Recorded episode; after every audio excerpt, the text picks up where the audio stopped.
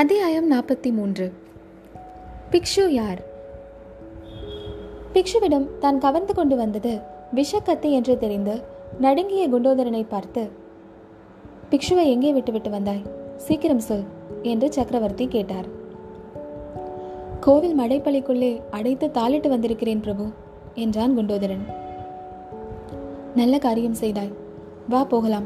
கிராமத்திற்கு வழிகாட்டு என்றார் மகேந்திர பல்லவர் அப்போது அப்போது சத்ருக்னன் பிரபு நாம் ஏன் கிராமத்திற்கு இப்போது போக வேண்டும்? நாம் வந்த காரியம் ஆகிவிட்டது. புத்த பிக்ஷுவை குண்டோதரனே கவனித்துக் கொள்ளுவான். நாம் போகலாம் வாருங்கள் என்று கவலை துணித்த குரலில் கூறினான். மகேந்திர பல்லவரோ இல்லை சத்ருக்னா நாம் வந்த காரியம் இன்னும் ஆகவில்லை. வாதாபி படைகளை தடுப்பதை காட்டிலும் முக்கியமான காரியம் இங்கேதான் நமக்கு இருக்கிறது. துரோகி துர்விநீதனை சிறைப்படுத்தியது பெரிய காரியமில்லை. நாகநந்தி பிக்ஷுவை சிறைப்பிடித்துக் கொண்டு போனால் இந்த யுத்தத்தில் நமக்கு முக்கால் பங்கு வெற்றி கிடைத்துவிட்டது என்றார்.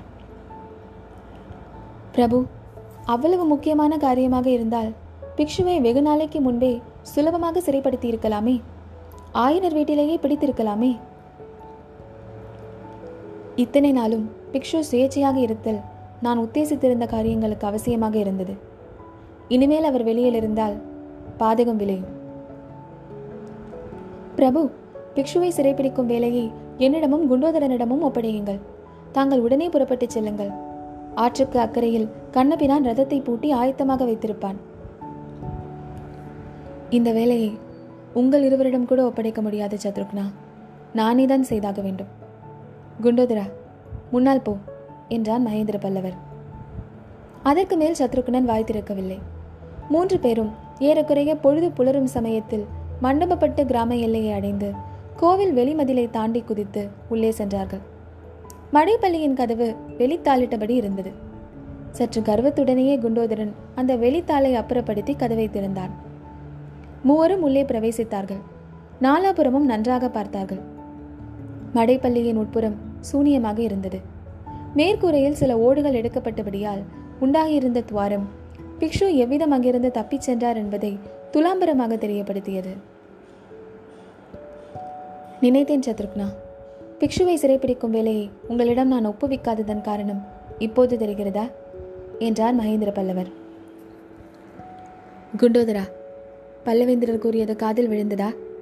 காஞ்சி ஒற்றர் படைக்கு நீ அழியாத அவமானத்தை உண்டு பண்ணிவிட்டாய் என்றான் சத்ருக்னன். எஜமானே அந்த அவமானத்தை இன்றைக்கே போக்கிவிடுகிறேன். கருணை புரிந்து தங்களிடம் உள்ள கத்தியை இங்கே கொடுங்கள். நாகநந்தி பிக்ஷு இந்த கிராமத்தில் தான் இன்னும் இருக்க வேண்டும். நாளை பொழுது விடுவதற்குள் அவரை கண்டுபிடித்து அவருடைய தேகத்தில் இந்த விஷக்கத்தியை பதித்துக் கொள்ளாவிட்டால் என்னுடைய நெஞ்சிலே இதை பதித்துக்கொண்டு உயிரை விடுவேன் என்றான் குண்டோதரன். சத்ருக்னன் கத்தியை குண்டோதரனிடம் கொடுக்க எத்தனித்த போது மகேந்திர பல்லவர் குறுக்கிட்டு அதை வாங்கிக் கொண்டார். குண்டோதரா இப்படி அசட்டுத்தனமான சபதத்தை இனிமேல் செய்யாதே. புத்த பிக்ஷுவின் உடம்பில் இந்த கத்தியை நீ செலுத்த முடியாது. அவருடைய தேகம் வஜ்ர தேகம் அவரை குத்தினால் கத்தியின் முனைதான் மழுங்கும். அப்படி நீ அவரை காயப்படுத்தினாலும் இந்த கத்தியில் உள்ள விஷம் அவரை கொல்லாது என்றார் மகேந்திர சக்கரவர்த்தி. அது எப்படி பிரபு? பிக்ஷு என்ன மந்திரவாதியா? மந்திர சாதனங்களில் உங்களுக்கு கூட நம்பிக்கை உண்டா? என்று கேட்டான் சத்ருக்னன். மந்திரமும் இல்லை மாயமும் இல்லை. விஷத்தை விஷம் ஒன்றும் செய்ய முடியாதே. புத்த பிக்ஷுவின் தேகத்தில் ஓடும் ரத்தம் விஷம் கலந்த ரத்தம் எத்தனையோ காலமாக விஷ மூலிகைகளை அருந்தி உடம்பையே விஷமயமாக செய்து கொண்டவர்தான் அந்த மகான். ஐயோ என்ன பயங்கரம்! என்றான் சத்ருக்னன். புத்த பிக்ஷுவின் தேக காற்று பட்டதும் அக்கம் பக்கத்தில் உள்ள நாகங்கள் மிரண்டு அங்கமிங்கும் ஓடும் என்றார் சக்கரவர்த்தி. ஆம் எஜமானே நானும் பார்த்திருக்கிறேன். அதன் காரணம் இப்போதுதான் தெரிகிறது என்று குண்டோதரன் கூறிய போது அவனுடைய உடம்பு நடுங்கிற்று. கெடில நதிக்கரையில் அந்த பயங்கரமான சர்ப்ப குகையை பார்த்தோமே ஞாபகம் இருக்கிறதா சத்ருக்னா? அதை மறக்க முடியுமா பிரபு?